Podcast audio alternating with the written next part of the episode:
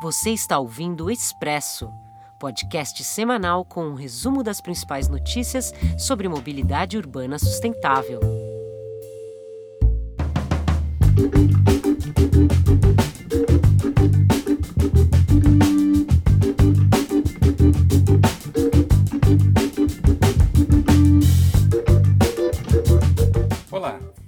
Esta é a edição número 71 do Expresso Mobilize, o podcast semanal do portal Mobilize Brasil. Eu sou Marcos de Souza, editor do Mobilize, e aqui comigo, em nosso estúdio, está a jornalista Regina Rocha.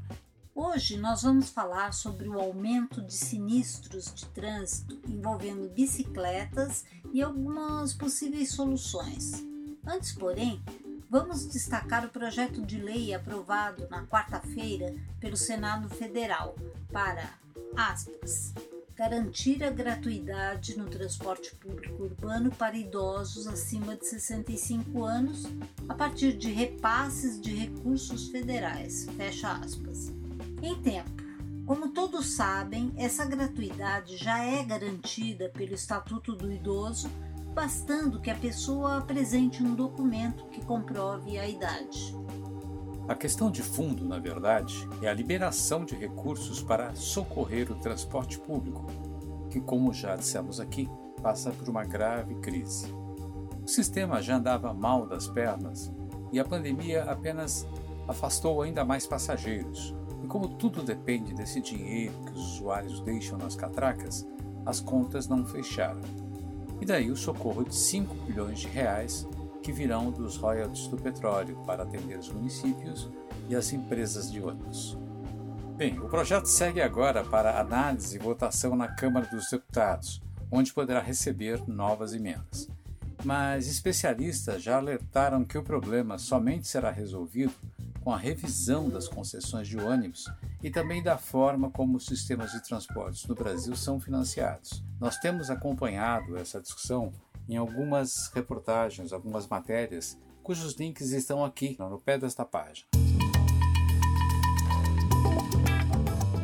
Como já dissemos aqui em outras edições do Expresso Mobilize, Todos os dias nós recebemos informações sobre acidentes ou sinistros de trânsito envolvendo ciclistas. Isso em todo o Brasil. Nas últimas semanas, porém, o assunto tem ocupado mais espaço na grande mídia, infelizmente pelo aparente aumento desse tipo de sinistro. Semana passada, um rapaz de 17 anos que fazia entregas em São Paulo foi atropelado e morto por um motorista alcoolizado que estava com a carteira de habilitação suspensa. Dois dias depois, um grupo de ciclistas esportivos foi atropelado por um motorista também embriagado em uma rodovia que segue para o interior do estado. Na última quarta-feira, em Cascavel, no Paraná, uma motociclista atropelou um ciclista que tentava atravessar uma avenida da cidade e ambos saíram feridos do choque. No mesmo dia, em Tijucas, Santa Catarina, perto de Florianópolis, uma mulher morreu em um choque com um caminhão quando pedalava na rodovia BR-101. E quinta-feira à noite, em Santarém, no Pará, em uma via com grande movimento de bicicletas, um motociclista invadiu uma ciclovia, supostamente para escapar de uma lombada, e atropelou uma das pessoas que pedalavam. Como vemos, é um festival de horrores. Para entender o que se passa e como evitar tantos casos tristes, iniciamos hoje uma série de episódios ouvindo ciclistas, especialistas em trânsito e autoridades que atuam para difundir os conceitos de mobilidade sustentável, em especial a pé e por bicicleta. Não há dados recentes, mas uma pesquisa da Associação Ciclo Iguaçu do Paraná mostrava que nos últimos anos o número de acidentes estava diminuindo, embora a letalidade ainda fosse muito alta, como explicou a diretora da entidade, Yasmin Heck. É, nos últimos anos a gente, um recorte histórico assim, a gente vê uma baixa de forma global de acidentes, né? Acho que muito por causa de programas é, de visão zero, as décadas de redução de mortes no trânsito, os programas como Maio Amarelo, Vida no Trânsito, que, que visam né, essa redução de acidentes e mortes. Mas, no entanto, ainda a letalidade de acidentes, né? A gente tem um, uma pesquisa, né, um levantamento que a Ciclo Iguaçu fez com os dados dos acidentes é, levantados pela Polícia Federal, que 40% dos sinistros que envolvem ciclistas, eles resultam é, em estado grave ou óbito. E ainda é, é muito alta essa taxa. Por exemplo, se a gente for ver a do automóvel, ela baixou bastante. É, pode baixar mais ainda, né? Mas hoje 10% dos acidentes que envolvem veículos automotores resultam nesse estado grave. Então, uma meta aí para a gente é, vislumbrar em relação a ciclistas. Que apesar de no número total ter diminuído acidentes, a letalidade ainda é muito alta. Com base no noticiário, a situação parece mesmo estar piorando neste pós-pandemia, como afirma Ruth Costa, técnica em segurança do trabalho e atual diretora-presidente da União dos Ciclistas do Brasil, a UCB. Desde 2020, nós da UCB notamos um crescimento do número de atropelamentos e mortes de ciclistas, principalmente é, nos perímetros urbanos. E por conta disso, criamos no final de 2020 a Comissão de Segurança Viária para debater este tema e buscar maneiras de sensibilizar o poder público e a gestão pública. Né? Segundo o Infociga, entre 2020 e 2021, houve um aumento expressivo de mortes de ciclistas na capital paulista e a nossa percepção é que o aumento de atropelamentos e colisões aumentou em todo o Brasil. Sabemos que houve um aumento nas vendas da bicicleta no período da pandemia, houve o um aumento de pessoas que começaram a usar a bicicleta, mas é, percebemos que é, é, o aumento do número de sinistros, de, de, atropelamentos, não se deu por conta desse número de, de pessoas a mais que começaram a usar a bicicleta, e sim por conta que aumentou a violência no trânsito, aumentou a quantidade de pessoas irresponsáveis que dirigem alcoolizados, que não respeitam os limites de velocidade. Ruth vive em Belém do Pará e integra o coletivo Paraciclo, além de ser uma das agitadoras do projeto Pedala Mana, que procura estimular as mulheres a pedalar nas cidades. E tal como milhares de pessoas pelo Brasil, passa todos os dias com sua bicicleta por uma rodovia para chegar ao centro da capital. Ela explica que são justamente os trabalhadores da periferia os que mais sofrem, anonimamente, acidentes com suas bicicletas. Nós temos grandes rodovias cortando cidades, é, cortando os municípios. Eu, por exemplo, moro em um bairro periférico de Belém e o meu a única via de acesso ao centro da cidade é pela rodovia BR-316. Então, é, eu penso que a, a solução seria o, a redução do limite de velocidades. Não tem como é, não tem outra opção. E essa situação de que é, as rodovias cortam grandes municípios, ela não acontece só aqui. Essa mesma BR-316 que corta o município em que eu moro, ela corta os outros municípios vizinhos, Abaetetuba, Nanindeua, Marituba, Santa Isabel, Benevides. É, isso só aqui no Pará, não estou falando de Brasil inteiro. Então, é, eu acho que a, a, solução seria mesmo a redução de velocidade, infraestruturas segregadas para vias com essas velocidades, com velocidade maior que 50 km por hora. Eu acho que, que a, a ciclovias segre, vias segregadas, né? E um planejamento urbano focado na mobilidade ativa, sem dúvida. Quem mais sofre é, com sinistros e atropelamentos no trânsito são pessoas baixa renda, moradores de territórios periféricos, é, pessoas que usam a bicicleta como meio de transporte, pessoas que usam a bicicleta como seu instrumento de trabalho e que muitas vezes têm o, o caso subnotificado. Ninguém nem sabe, mas ele foi atropelado. Eu, eu tenho visto muito isso na periferia e não veio nenhum, nenhum um, um canal de comunicação entrevistar, de ver o que realmente aconteceu. Então, é, essas pessoas são os que mais sofrem, com certeza. Mas aqui nos perguntamos: esses trechos de estradas não deveriam ter obrigatoriamente ciclovias e calçadas? Afinal, por ali circulam crianças, idosos, mães, enfim, muitas pessoas que precisam sair a pé e pedalando para chegar ao comércio, à escola e também para ir a um serviço de saúde. A legislação existe em vários níveis de governo, mas não obriga a construção de ciclovias, inclusive porque parte das estradas está sob controle de concessionárias explica a advogada Mariana Auler, consultora da União dos Ciclistas do Brasil.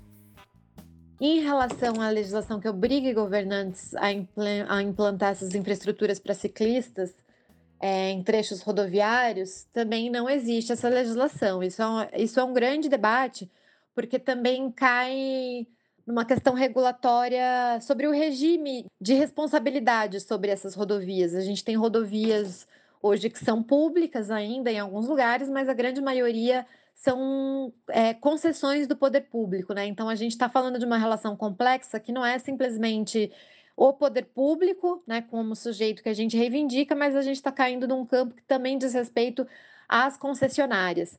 O que acontece, né, em, em muitas situações, isso foi objeto de debate aqui no, no Paraná, inclusive promovido pela Ciclo Iguaçu, foi que a gente está vendo a, renova, a renovação das concessões rodoviárias, né, que tende a ser uma tendência da gente ter, num longo prazo, é, dentro dessa linha é, de governo, que a gente tenha cada vez mais concessões dessas estradas. Então, o que acontece? As concessionárias, elas funcionam sob uma lógica contratual, é, né, de um particular. Então, toda vez que a gente tem uma concessão, e essa concessão são, essas concessões são de longo prazo, por exemplo, aqui no Paraná, a gente está falando de uma concessão de 30 anos das, da, da maior parte das rodovias né, do estado. É, todas as, todos os gastos, digamos, né, para se valorar esse contrato com as concessionárias, eles devem prever determinadas obras, né? Então, é assim que se chega a um preço do que tanto vai ser a tarifa das rodovias, quanto que vão, o que, que seria a obrigação da concessionária em termos de implementação de obras. Então a gente fica numa situação complexa, porque a gente está lidando com dois sujeitos ao mesmo tempo, né? Que são as concessionárias e o poder público. Por mais que para o poder público a gente consiga apresentar um pleito de que a gente tem um direito à mobilidade e que toda a questão cicloviária ela está dentro de uma diretriz de política nacional de mobilidade é, e de fomento né, a, a, ao transporte não, não motorizado, é, para as concessionárias é muito difícil essa negociação, por conta dessas previsões contratuais que são feitas inicialmente. É possível se mexer nisso ó, no meio de uma concessão, mas é muito mais difícil. Então, rigorosamente, a gente não tem uma legislação que obrigue né, o governo ou as concessionárias a preverem essas infraestruturas, é, essas infraestruturas é, de ciclomobilidade, e ainda por cima a gente tem, digamos, essa situação regulatória, né, de, de, regulação por conta desses dois sujeitos. Ao mesmo tempo que a gente direciona nossas reivindicações para o poder público, a gente tem esse outro sujeito que são as concessionárias, que funcionam sobre a, sobre a lógica contratual e não necessariamente são abertos ao tipo de reivindicação de políticas públicas com base em direitos mais gerais, como a mobilidade urbana né, e a, mobilidade, a ciclomobilidade em geral. Mas, ante tantas dificuldades, o que fazer para que ciclistas possam voltar a circular com mais segurança nos eixos de grande movimento, incluindo essas aspas, rodovias urbanas? O cicloativista Henrique Jacob, da Ciclo Iguaçu, também de Curitiba, avalia que a velocidade do tráfego é um ponto fundamental, mas ele insiste na necessidade de infraestrutura e sinalização que são duas formas de educar os ciclistas, os motoristas e todas as pessoas que circulam pela cidade. Então reunimos aqui infraestrutura, sinalização e educação de trânsito. Hoje se fala em visão zero, né? Mas os próprios criadores do conceito de visão zero, eles se mostram em artigos recentes preocupados com o fato da visão zero ter se tornado um discurso e uma propaganda e, e às vezes deixa de ser uma, um conjunto de políticas realmente efetivas, né? E se a gente leva em conta a visão zero, é, o, né, os, os, criadores do conceito, né, o Tingval e Howard, lá em 1994, se não me engano, eles definiram é, critérios para velocidades seguras de compartilhamento ou de segregação, né? Então, se tem usuários vulneráveis compartilhando o mesmo espaço, essa velocidade não pode ser maior do que 30. Se a gente vê é, limites de velocidade maiores que isso, né, por exemplo, 50 km por hora, que é considerado um limite aceitável para dentro da cidade, já é necessário ter uma ciclofaixa, ou, dependendo do volume de tráfego, uma ciclovia. Para velocidades maiores, tem que ter uma segregação maior, né, uma ciclovia cada vez mais afastada da pista motorizada. É, e precisa também, é, em termos de educação, é ensinar como se comportar nas travessias, né? Mas aí a gente entra num outro ponto que o próprio manual lançado recentemente, cicloviário, ele acaba sendo contraditório, assim, ele, é, além de ter é, partes conflitantes dentro do próprio material, quem teve a oportunidade de ler ele completo, completo né, por inteiro, pode encontrar isso, é, não fica claro, assim, em qual, né, a sinalização, da forma que ela é proposta, ela não, nem sempre é clara é, quem tem a prioridade. E tudo bem, às vezes a bicicleta não tem preferência, às vezes a bicicleta tem preferência, mas isso tem que estar sempre claro, né? E isso é obtido com o meio ambiente, construído, com a forma de sinalizar. E então, até para a gente poder ter uma boa educação e poder cobrar das pessoas, a gente precisa ter uma infraestrutura coerente. Então, muitas vezes eu penso que a educação é também para quem concebe a infraestrutura, né? Redução da velocidade é uma unanimidade entre todas as pessoas que ouvimos. O ciclista e diretor da Aliança Bike, Daniel Gucci, avalia que todas as rodovias que passam pelas cidades deveriam ser urbanizadas, com recursos de paisagismo e sinalização viária que estimulem os condutores a reduzir velocidades quando entram nos espaços urbanos. Eu defendo hoje, já defendo, que o teto para qualquer cidade brasileira, qualquer, o teto tem que ser 40 km por hora. Ah, mas na avenida principal, que é larga, cheia, 40 km por hora, certo? Entendendo que a partir de 40, o risco de morte é exponencial. Então, assim, não tem por que ter limites de velocidade superiores a 40 km por hora. Ponto. Rodovias urbanas não deveriam existir mais. Ah, as marginais. Vejam, as marginais têm que ser urbanizadas. Elas foram feitas num contexto dos anos 50 para serem conexões das rodovias entre as rodovias, só que ela foi urbanizada no seu entorno inteiro. Vias expressas, vias elevadas, rodovias urbanas como as marginais, ou mesmo estradas e rodovias que entram no perímetro urbano, elas têm que deixar de ter um tratamento rodoviário e ela tem que ter um, tratamento de via urbana, que aí tem que ter acalmamento de trânsito, limites de velocidade compatíveis, redesenho viário, monte de tratamentos que hoje não são dados. Então, São Paulo é inteiramente cortado por rodovias urbanas. É, São Paulo precisa sair desse paradigma, não dá. Então, não dá para conceber rodovias urbanas. É, parece óbvio, até porque as cidades foram inventadas justamente para proteger as pessoas. Isso nós não podemos esquecer. Cidades foram feitas para proteger as pessoas. E as mudanças necessárias deveriam ser iniciadas pelos gestores públicos, que têm poder para começar essa transformação. Mas, de forma geral, os prefeitos, governadores e secretários não conseguem ou não querem mesmo fazer frente às pressões da cadeia produtiva do automóvel, incluindo petróleo, grandes construtoras, montadoras, financiadoras de veículos, etc. A Ruth Costa, da UCB, resume bem esse impasse. O Estado deve garantir o direito ao transporte e fazer cumprir a Política Nacional de Mobilidade é, Urbana, que prioriza os modais ativos, os transportes públicos utilizando, utilizados pela maioria da população. Apesar disso, os recursos e orçamento seguem sendo, em sua maioria, destinados ao veículo motorizado e à promoção do uso de automóveis, tornando a cidade cada vez mais congestionada, poluída, inacessíveis e para a maioria da população. Né? É, é, a maioria das vezes a prioridade é sempre para o carro. Então a mudança tem que começar por aí. Enquanto o poder público eu, é, priorizar os modais, é, os veículos motorizados, a gente vai continuar sofrendo com todas essas situações aí. Parece que o poder público somente se move sob pressão. Na sexta-feira, nós acompanhamos parte de uma audiência pública de conciliação realizada a partir de uma ação do Ministério Público do Distrito Federal e Territórios e da Rede Urbanidade. Partiu-se da necessidade de mais acessibilidade e da instalação de bicicletários, mas a discussão avançou para um debate mais amplo sobre o direito à cidade, ao paisagismo e aos aspectos culturais dos espaços urbanos. Brasília, que é a nossa capital, merece esse cuidado, esse carinho. Na semana que vem, nós vamos mostrar os resultados da audiência e seus desdobramentos. E também seguiremos com a discussão sobre a segurança de ciclistas e pedestres. Até lá teremos mais dados e algumas respostas da Secretaria Nacional de Trânsito, a Senatran. E assim nós fechamos esta edição número 71 do Expresso Mobilize, podcast sobre mobilidade urbana sustentável do portal Mobilize Brasil.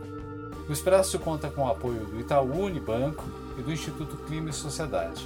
A produção é de Rick Ribeiro, Marília Delbrande, Regina Rocha e eu, Marcos de Souza além da locução de Mariana Amaral, que fez a vinheta de abertura. Para saber mais, veja os links aí embaixo ou acesse o site mobilize.org.br. Até a próxima semana.